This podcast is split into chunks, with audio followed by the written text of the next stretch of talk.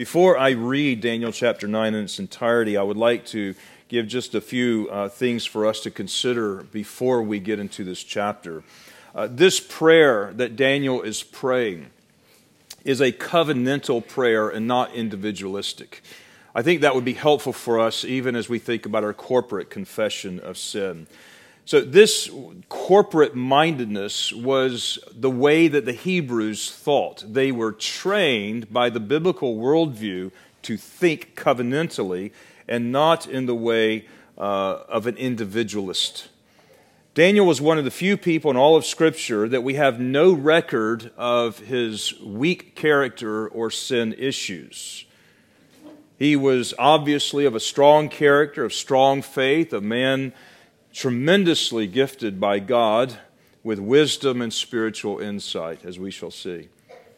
He prayed every day, morning, noon, and evening, consistently so. His devotional life was above reproach.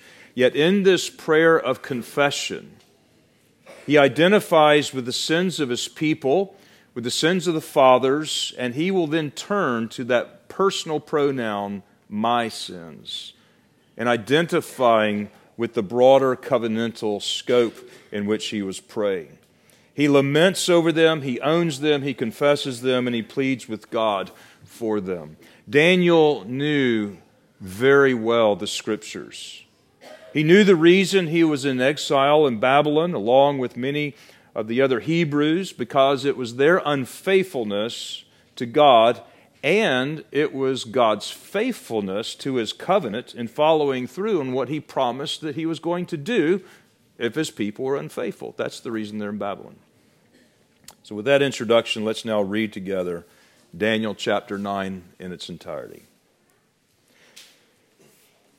In the first year of Darius, the son of Ahasuerus, the lineage of the Medes, who was made king over the realm of the Chaldeans, in the first year of his reign, I, Daniel, understood by the book of the numbers of the years, specified by the word of Yahweh through Jeremiah the prophet, that he would accomplish 70 years in the desolations of Jerusalem. Then I set my face toward the Lord God to make requests by prayer and supplications, with fasting, sackcloth, and ashes. And I prayed to Yahweh my God and made confession and said, O Lord, great and awesome God, who keeps His covenant and mercy with those who love Him and with those who keep His commandments, we have sinned and committed iniquity. We have done wickedly and rebelled, even by departing from your precepts and your judgments.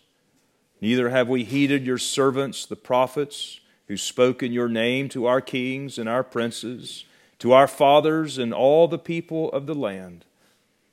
O Lord, righteousness belongs to you, but to us shame of face, as it is this day, to the men of Judah, to the inhabitants of Jerusalem and all of Israel, those near and those far off, in all the countries to which you have driven them, because of the unfaithfulness which they have committed against you. O Lord, to us belongs shame of face, to our kings, our princes, and our fathers, because we have sinned against you. To the Lord, our God, belong mercy and forgiveness, though we have rebelled against Him. We have not obeyed the voice of Yahweh our God to walk in His laws which He set before us by His servants the prophets. Yes, all Israel has transgressed your law and has departed so as not to obey your voice. Therefore, the curse and the oath written in the law of Moses, the servant of God, have been poured out on us because we have sinned against Him. And He has confirmed His words which He spoke against us and against our judges who judged us by bringing upon us a great disaster. For under the whole heaven such has never been done as what has been done to Jerusalem. As it is written in the law of Moses, all this disaster has come upon us, yet we have not made our prayer before Yahweh our God, that we might turn from our iniquities and understand your truth. Therefore Yahweh has kept this disaster in mind and brought it upon us, for Yahweh our God is righteous in all the works which He does, though we have not obeyed His voice. And now, O Lord our God, who brought your people out of the land of Egypt with a mighty hand and made yourself a name as it is this day, we have sinned. We have done wickedly. O Lord, according to all your righteousness, I pray, let your anger and your fury be turned away from your city Jerusalem, your holy mountain, because of our sins and for the iniquities of our fathers. Jerusalem and your people are a reproach to all those around us. Now therefore, our God, hear the prayer of your servant and his supplications for the Lord's sake. Cause your face to shine on your sanctuary, which is desolate. O my God, incline your ear and hear. Open your eyes and see our desolations and the city which is called by your name. For we do not present our supplications before you because of our righteous deeds, but because of your great mercies. O Lord, hear. O Lord, forgive. O Lord, listen and act. Do not delay for your own sake, my God, for your city and your people who are called by your name.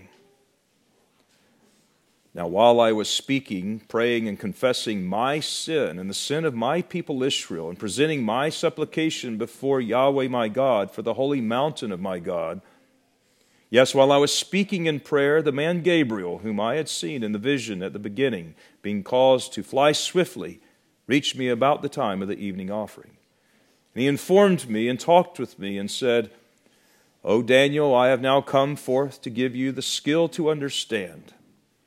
At the beginning of your supplications, the command went out, and I have come to tell you, for you are greatly beloved.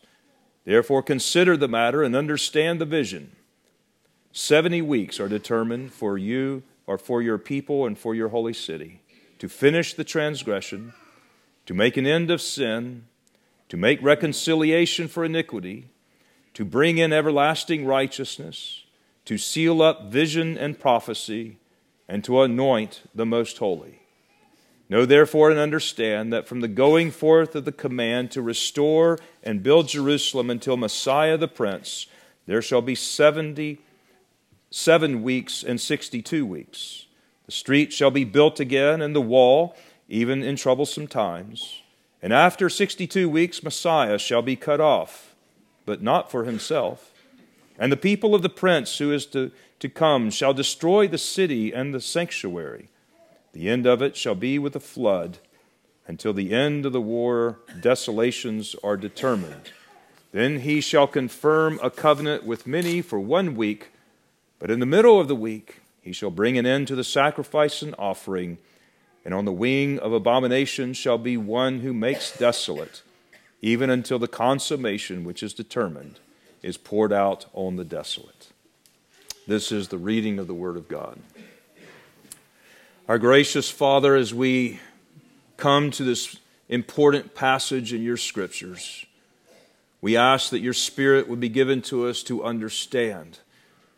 As Gabriel came to Daniel and said the gift of understanding and wisdom had been given to him, we ask that that Spirit be given to us now as we contemplate this prophecy that you have given to us for our understanding, and pray that you would apply it to our lives to bring forth fruit in our lives in the way we live out the gospel today. So we ask that you would meet with us and keep us engaged in this afternoon. And we pray this in Jesus' name. Amen. You may be seated.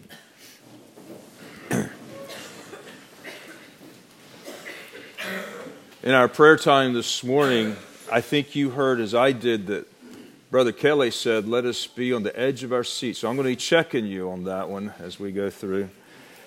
As I thought in preparation for the return to our series in Matthew, how appropriate it would be to take this time of Advent to come back to that series, particularly as we're thinking about Matthew 24, which has been called the Olivet Discourse. It's important because there's so many different interpretations and views that have been popularized, particularly in our day among evangelicals, particularly in our nation and over the airwaves. So that's why I'm going to back up a little bit. And this morning we're going to consider the historical narrative, the story, if you will, of where we find ourselves in Matthew 24, as it was even prophesied by Daniel several hundred years beforehand, almost 500 years before. So as we're backing up a bit, I want to make us aware that a lot of mistakes are made in this very text of Scripture that we just read, as well as the Olivet Discourse in Matthew 24 and 25.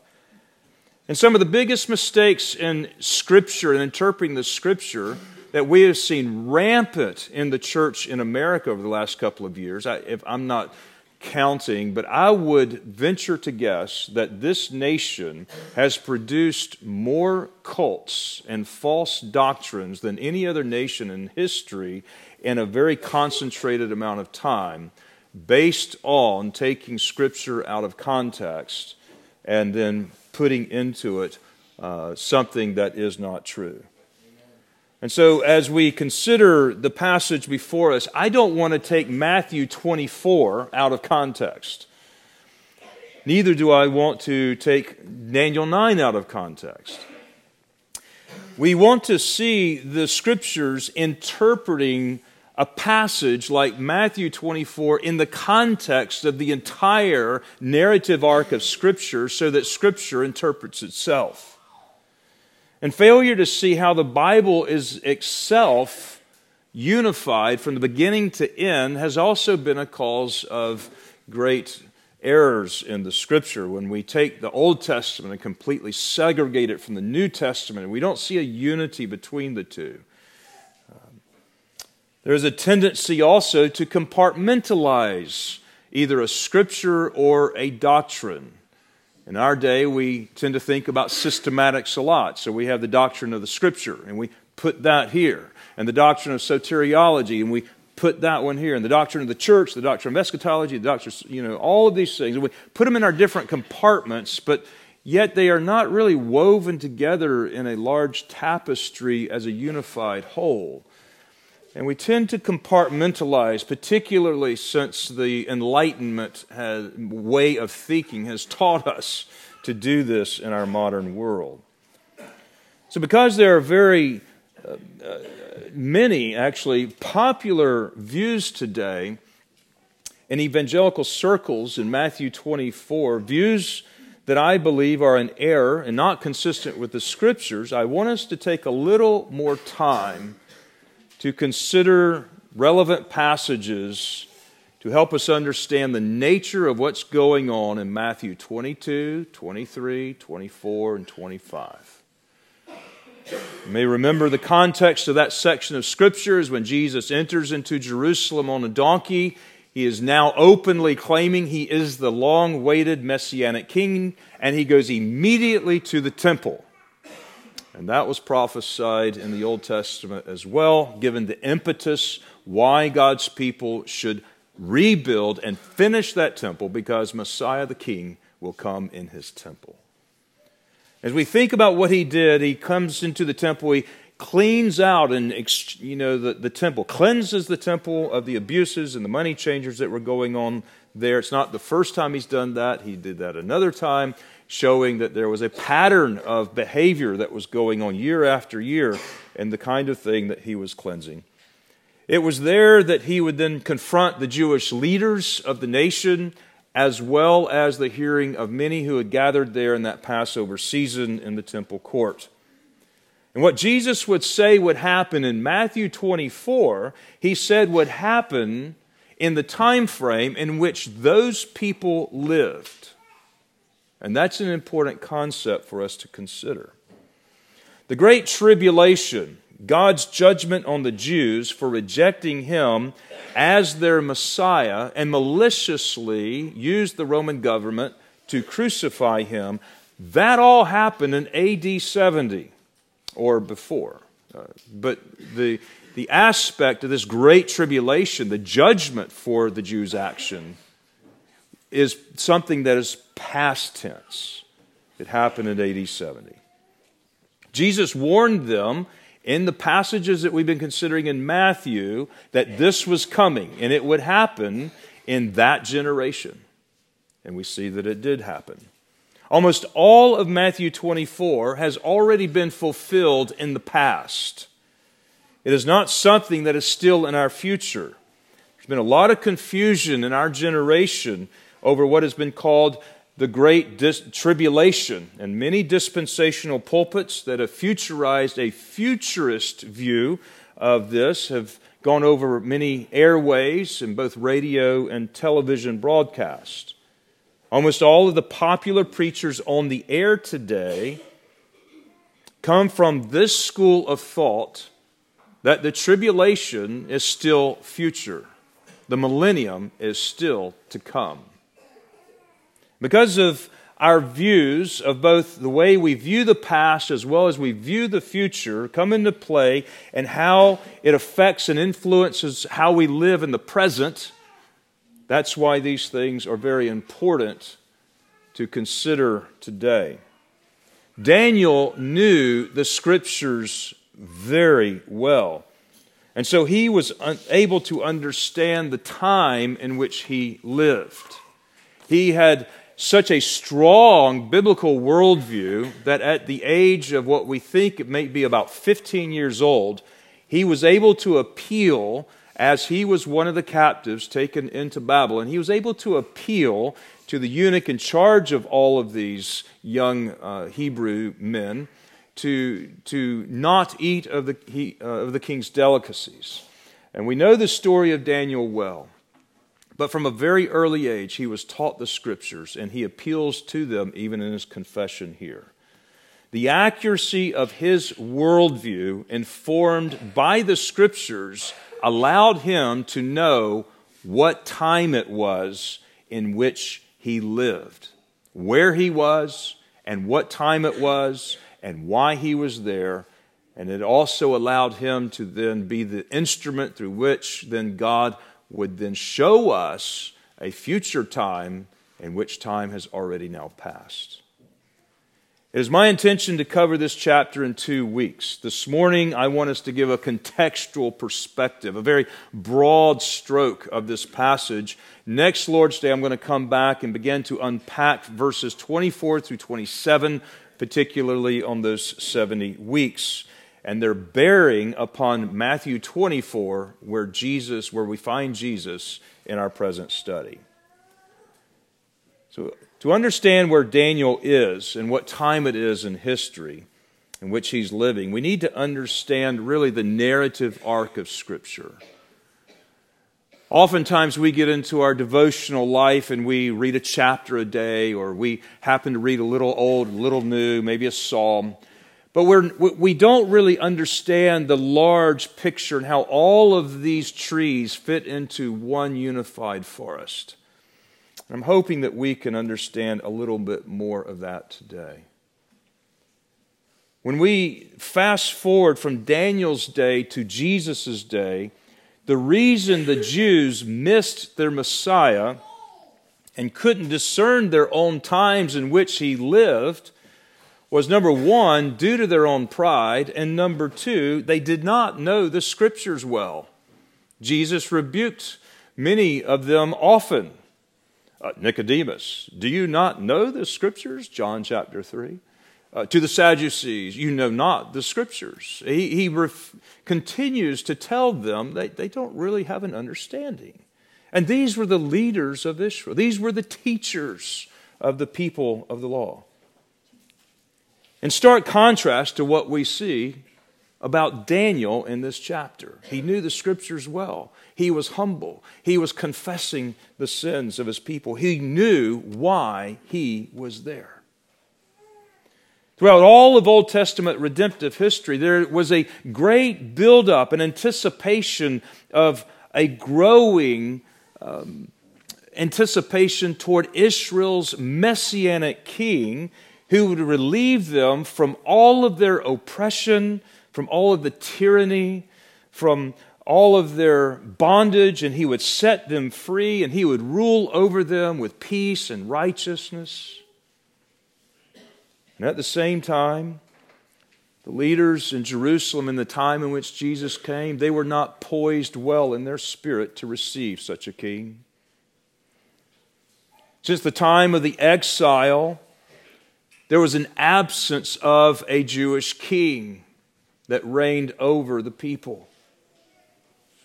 What happened in Jerusalem is the priestly system became very aristocratic, led chiefly by the Sadducees, though by the time Jesus came along, the Pharisees were incorporated into this.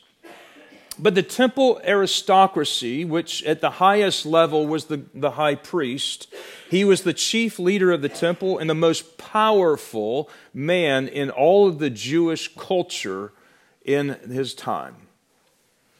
In addition to his priestly duties, the high priest served as the president of the Sanhedrin, the Jewish highest court. And in the absence of a king, he was the principal agent or liaison between the Jewish nation and the Roman government. So both the religious and political power fell upon him. I don't think he was too ready for a king to be anointed and to come disturb that amount of power and influence that he had.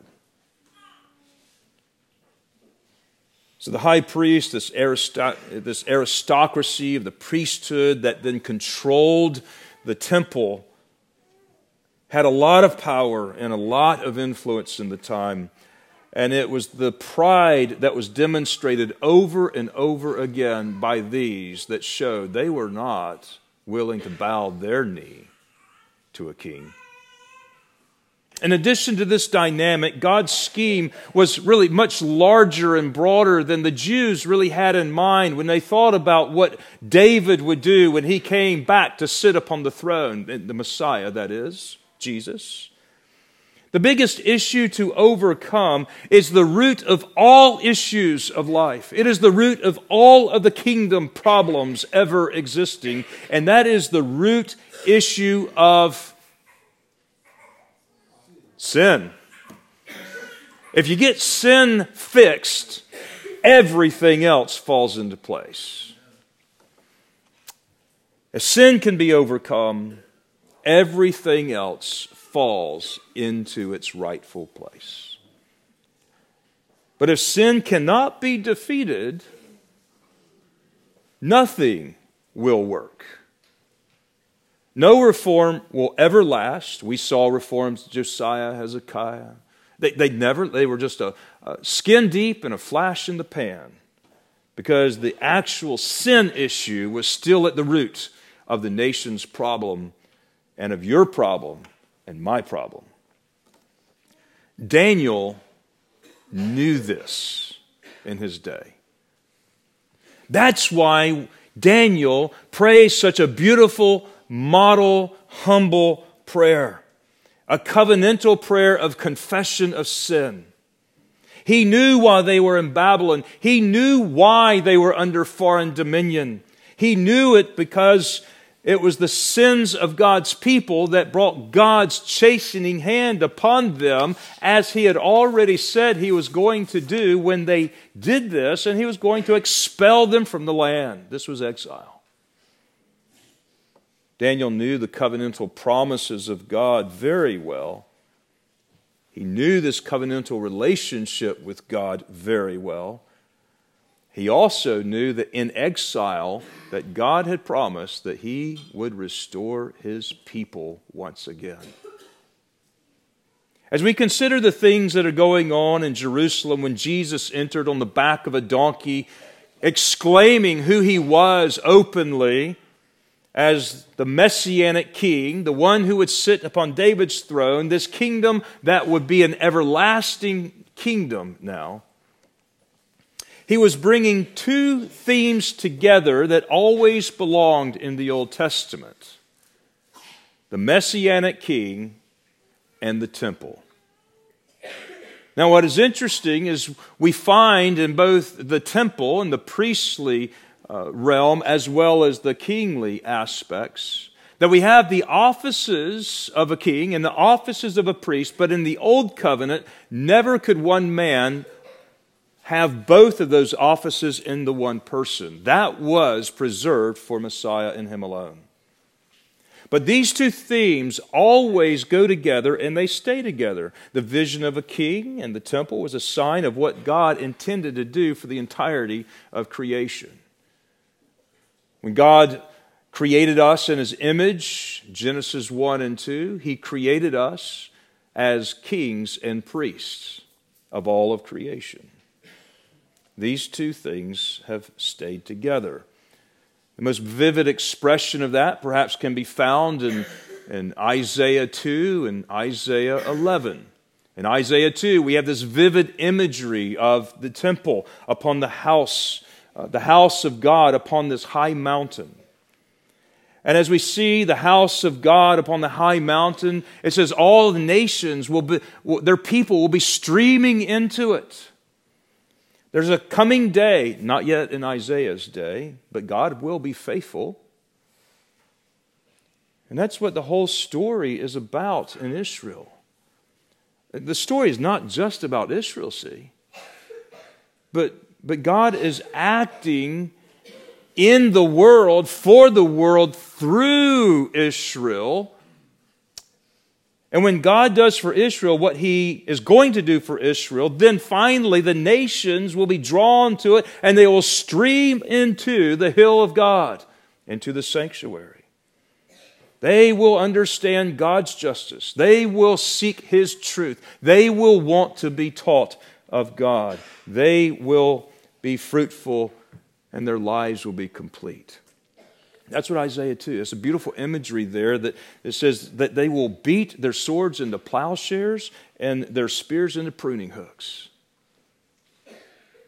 You deal with sin, everything else falls into place. Isaiah 11 is then expressing the other aspect and the work of a great king, and it's out of David's family will come a new kind of king. It is out of that vision, which is essentially a king and holding court there, comes a new creation beyond anything that we've ever imagined. A new kind of creation where even the wolf will lie down with the lamb. Everything in creation will be affected by what this king will do. Even as the waters cover the sea, so the knowledge of the glory of God will just flood all of creation in the reign of Christ. God's going to do a new thing. Human peace and human justice will be all-encompassing on the earth. Now, that's what God said He's going to do. These great visions of what will happen, in a sense, came crashing down in the history of Israel. As you think about the kings, Solomon then plays with the gods and he marries foreign women and he goes into Egypt and he collects horses and chariots, the very thing he was forbidden to do in Deuteronomy 27 through 30. After that, the kingdom is split and you got the northern tribes and all the northern kingdoms were evil and did wicked in the sight of God, and you had some reforms in the southern kingdom, but they were only skin deep when you had many rebellions going on. And so God, according to His word, was faithful and He exiles His people out of the land. The story of exile is tragic. There's a sense in which we live in exile today. I can explore that later this afternoon if we wish. But the story of God's covenant promise that He made God is faithful to His word. He's always faithful to His word. And when God's people were unfaithful, God was faithful. And when God said in His word that when you disobey me, I'm going to be faithful and drive you out of the land. That's what He told them. And sure enough, that's what came to pass. He says, if you go this way, if you worship other gods, you serve them, you will go into exile. You will lose the inheritance you've been given. And that's Deuteronomy 27 through 30. As we have the kings that are expounding really First and Second Kings, we see this primarily from the king's perspective. When we have the Chronicles, it's revealing much of the same material, but it's doing so from a priestly perspective. The kingly narrative and the priestly narrative. By the time we get to Daniel, we can see that we've clearly come to a point of failure in the land and across the nation. All human resources were coming to an end. The kings and the priests and the prophets and the whole nation, they got it all wrong, and so God goes and takes them into exile. Nehemiah and Ezra, who come along after Daniel, they return from the exile. But they find after the exile, they're back in their promised land, but they're still under foreign dominion. And so there is a sense that they were still in exile even after the exile. It wasn't yet complete. They were still under foreign dominion even in their own land. That's not what we were looking for, they would say. That's not the kind of kingdom we're still looking. Now, to make sense of all of this, we go to Daniel 9. And Daniel understood the reason he was there. His prayer brings it out. He is interacting with Deuteronomy 27 through 30 constantly through this prayer. Daniel is in Babylon, and he knows why. But with precision, he also prophesies what will occur after the exile to the extent of where it is all going. With such precision that I might add, there were noble wise men from the East who understood precisely the time frame for the birth of a Jewish king almost 500 years later, and made a long trek to Bethlehem to find this thing that they had learned from a prophet sage long ago to be looking for. With that kind of precision, we see what time it is in Daniel's day. In Daniel chapter 9, we see what it means to see God's covenant being worked out. If you're faithful, I will bless you beyond measure. If you're unfaithful, I will be faithful to curse you. And so in his prayer of confession, he is echoing again and again the words of Deuteronomy 27 through 30. He understood how this covenant worked. He understood what it meant for the future of Israel. He also understood the hope and the promise that was given in Deuteronomy 30 that you reflected on as we opened our service. And in the context we find this prayer, Daniel was studying the prophecy of Jeremiah. Jeremiah had prophesied beforehand, before the exile, and just before the exile, that the nation would go into exile into Babylon for 70 years. Jeremiah had prophesied that she would go into Babylon for 70 years because of her sins. And here's Daniel, who had been taken by Nebuchadnezzar, who was king of Babylon, into Babylon. But he had already outlived the reign of Nebuchadnezzar, and he is here in the time of Darius, a little later in his life, under the king of the Medes and the Persians. And he's wondering, how long? Okay, when is the 70 years going to be up? And he's praying and he's deliberating. He's confessing his sins. He knew why they were there for 70 years, because they had broken the covenant and they had not observed Sabbath. The principle of Sabbath goes hand in hand with God's covenant. Let me just make a little point here that is not insignificant. The Sabbath principle is not a one-off aspect of God's covenant. It is the essence of the covenant. It is the command that we find not only in the moral law of God, but the civil law of God, and in several of the ceremonial laws of God. It is the essence of the covenant.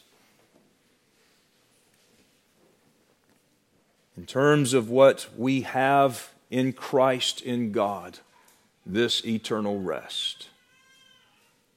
And to understand the Sabbath as a mere cessation of manual work 1 day out of 7 for physical rest's sake completely misses its point.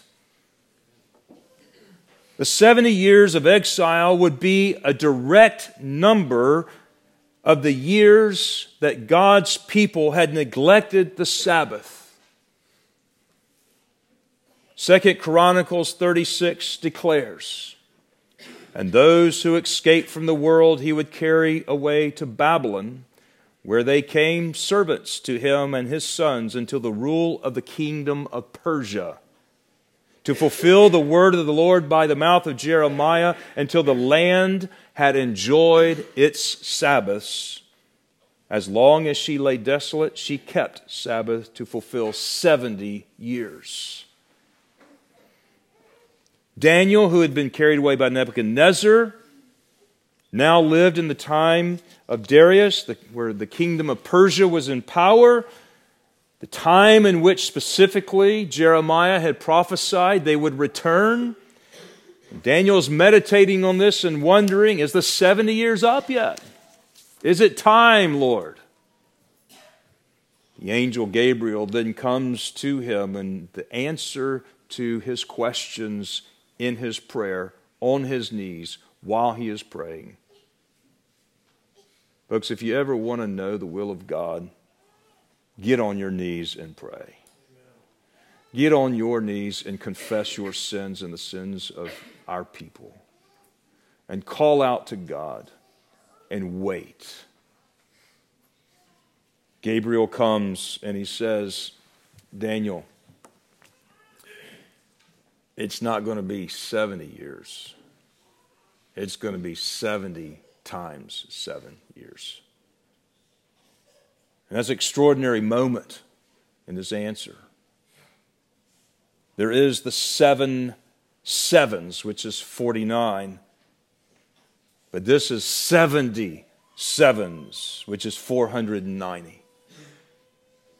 In Numbers 25, the passage that we read earlier, it says in verse 8, 7 Sabbaths of years, which is 7 times 7.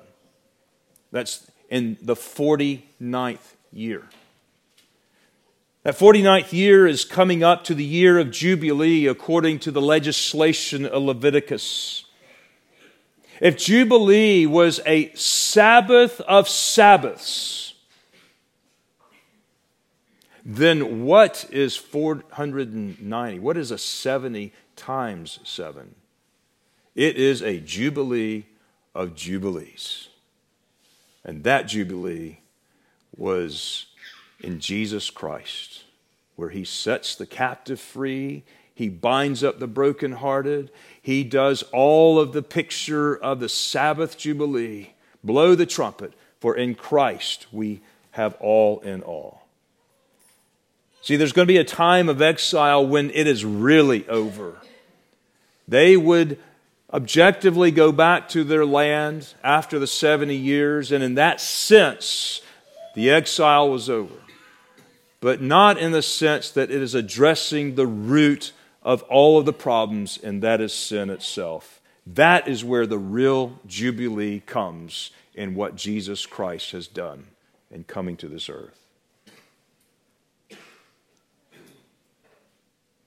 So as we consider what Daniel is doing here,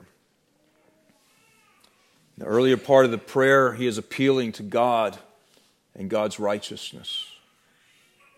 God did what he said he was going to do because Israel rebelled, and Israel went into exile because God was faithful to his word.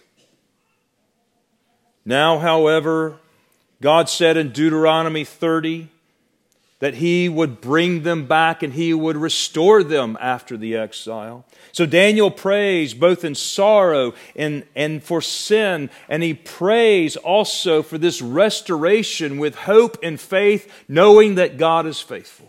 That's exactly how God wants us to pray to Him today. He wants us to pray with sorrow for sin, but with faith, knowing He is faithful and He will bring to pass what He has promised He will do. So in answer to that prayer, the angel informed him that the righteousness of God will be worked out fully and finally in 490 years. And he gives him a very precise time. That the answer to what Daniel was seeking to understand is an extended exile, at the end of which a strange sequence of events would happen and occur. But it would involve the final finishing of exile, the final rescue, the final redemption, and bringing in everlasting righteousness. Of course, there would be many details to have to work out. And the point is that during this period, the Jews were calculating this 490 years, just like Daniel was calculating the 70, when this would finally be done. And we can see in the New Testament itself, when Jesus says, the time is now fulfilled. The kingdom of God is at hand. And at the time when God had purposed, a fellow by the name of John comes in the wilderness, and he begins preaching the way of the Lord. Repent, for the time is now. The King has come. God is now to be made King upon the earth. Daniel would say, yeah, that's precisely exactly the kind of thing I was talking about. Because in the same book we have two extraordinary prophecies in Daniel 2 and Daniel 7, which correspond perfectly to Daniel chapter 9. And in both of those prophecies of Daniel 2 and Daniel 7, we have four kingdoms that were going to be worked out. We find in Daniel 2 Nebuchadnezzar's dream, and we find this image. In this image there was a gold head, we had a silver torso, we had bronze thighs, and we had feet of clay and iron. Those were to be four kingdoms. The head of gold was the current kingdom of the kingdom of Babylon. Next would be the silver kingdom, where the Greeks, the Persian and the Medes and the Persians would come in. After that, the bronze would be the Greek Empire, and then finally the Roman Empire of the iron and the clay.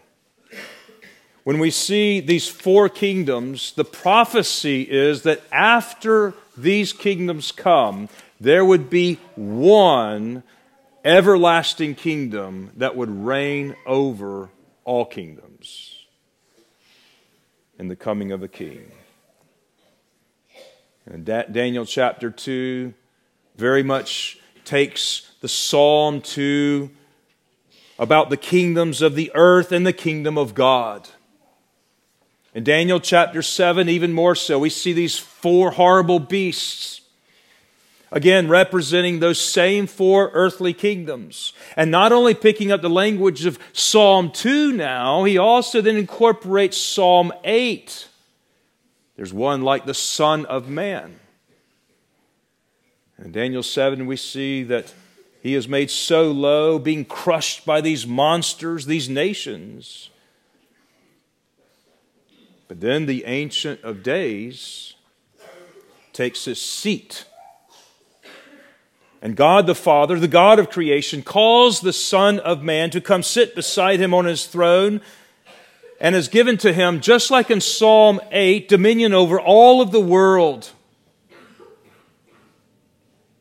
which is exactly the language of Genesis 1 when God creates man and he tells him, take dominion over all of the world that I have created in the likeness of my image. And so the long narrative comes through Daniel chapter 7, verse 13, where he speaks about the Son of Man coming with the clouds of heaven to bring in God's everlasting kingdom, and why I am taking so much time for this contextual stroke here this morning is because this is the same language you're going to find in Matthew 24 when Jesus comes and fulfills it.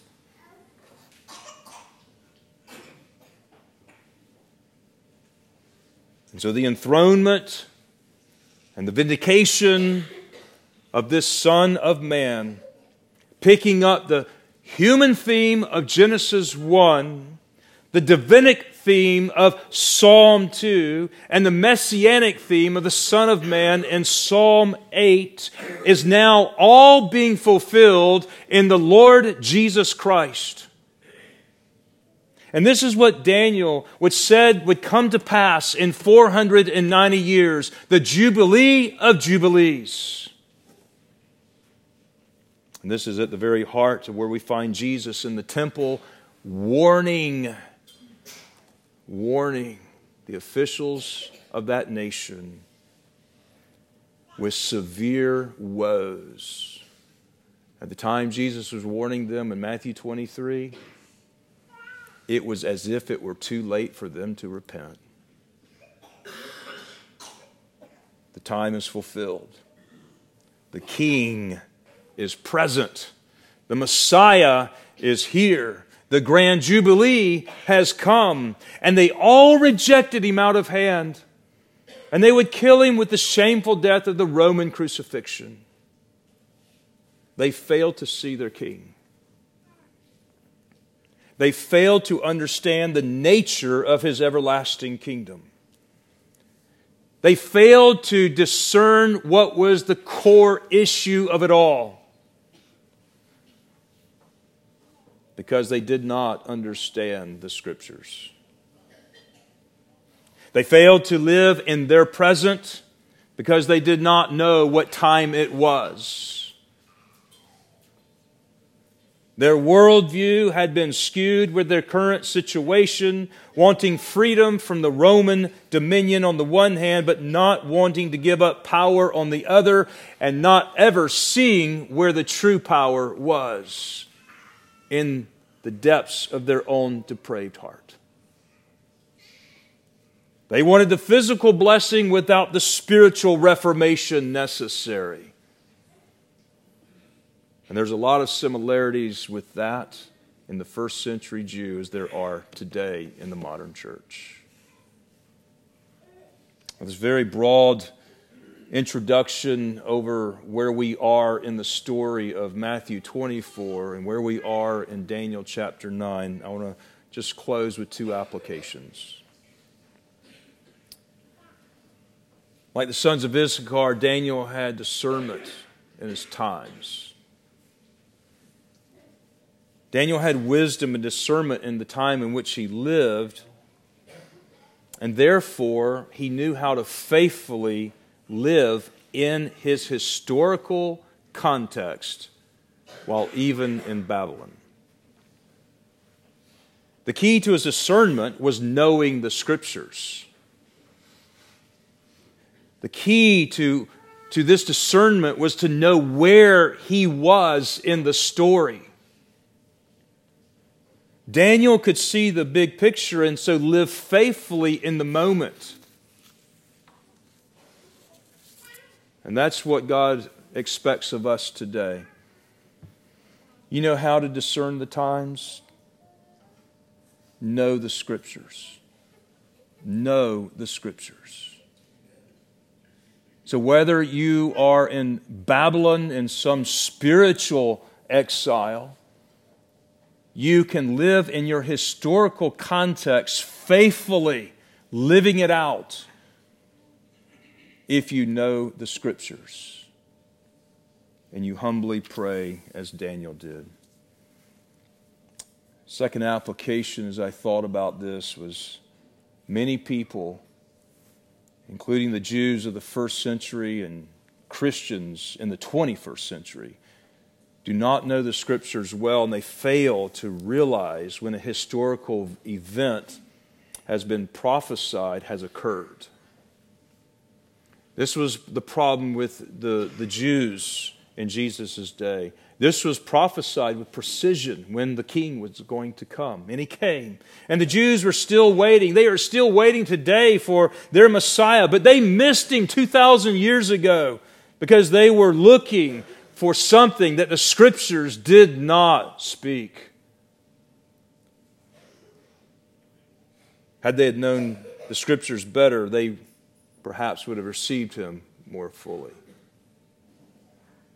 Many Christians today are still looking to the future, thinking that there's some great tribulation that's still to come, but they fail to discern that the tribulation has already occurred in AD 70 when God judged His people for this, for rejecting Him. And so their entire worldview is influenced by a negativity and an impotence, thinking that this entire world is going to continue to spiral downhill until Christ comes back. And they have no hope for the world today, so why are they to get involved? Why are they to do anything of kingdom work? They just need to survive. And so the way we view our future influences the way we live it in the present. You have to know what time we're in. We have to know where we are in the narrative of God's story. And as we think about the Scriptures and we study the Scriptures and we read them, I would encourage you to read them daily like Daniel, to meditate on them daily like Daniel, to pray them daily like Daniel, and to work out the mapping of all of life through the scriptural grid work, so that you can see more clearly the nature of Christ's kingdom, who He is, and how He's working it out in this world today in which we live. Because the hope of glory is present with us today, and that is Christ in you. As we consider unpacking the 70 weeks next Lord's Day, Lord willing, we will look at the things that were promised, including this great destruction and judgment that was sealed up and waiting and then came in AD 70 upon the people of God that had cradled the Messiah into this world and that should have known better. And because of their covenantal perspective, the judgment was very severe for their rejection of Jesus. We're all here today because we have something in common. And I hope that is that we love Jesus and we have bowed our knee to His Lordship. But if that is not true of you, today is the day of salvation and you bow your knee to the King Jesus and you give your life submitting yourself to the Lordship of Jesus Christ willingly, and you will know Him to remove the very issue that causes the problems in all of life by cleansing you of your sins and forgiving you of all your iniquities. May God be praised. Our gracious Father, we are thankful for this historical sketch that You've given us, not leaving us ignorant or without a witness. And we pray that we would be faithful to know how to live our life today with what has already occurred in the past, with the hope of our future that is yet to come. May we live in the moment in the Spirit, being faithful to the covenant that You have called us to, and living out the truth and the gospel in all of our lives. Make the application with Your Spirit to us so that it would bring forth fruit from our lives and glorify Your name in heaven. In Jesus' name, amen.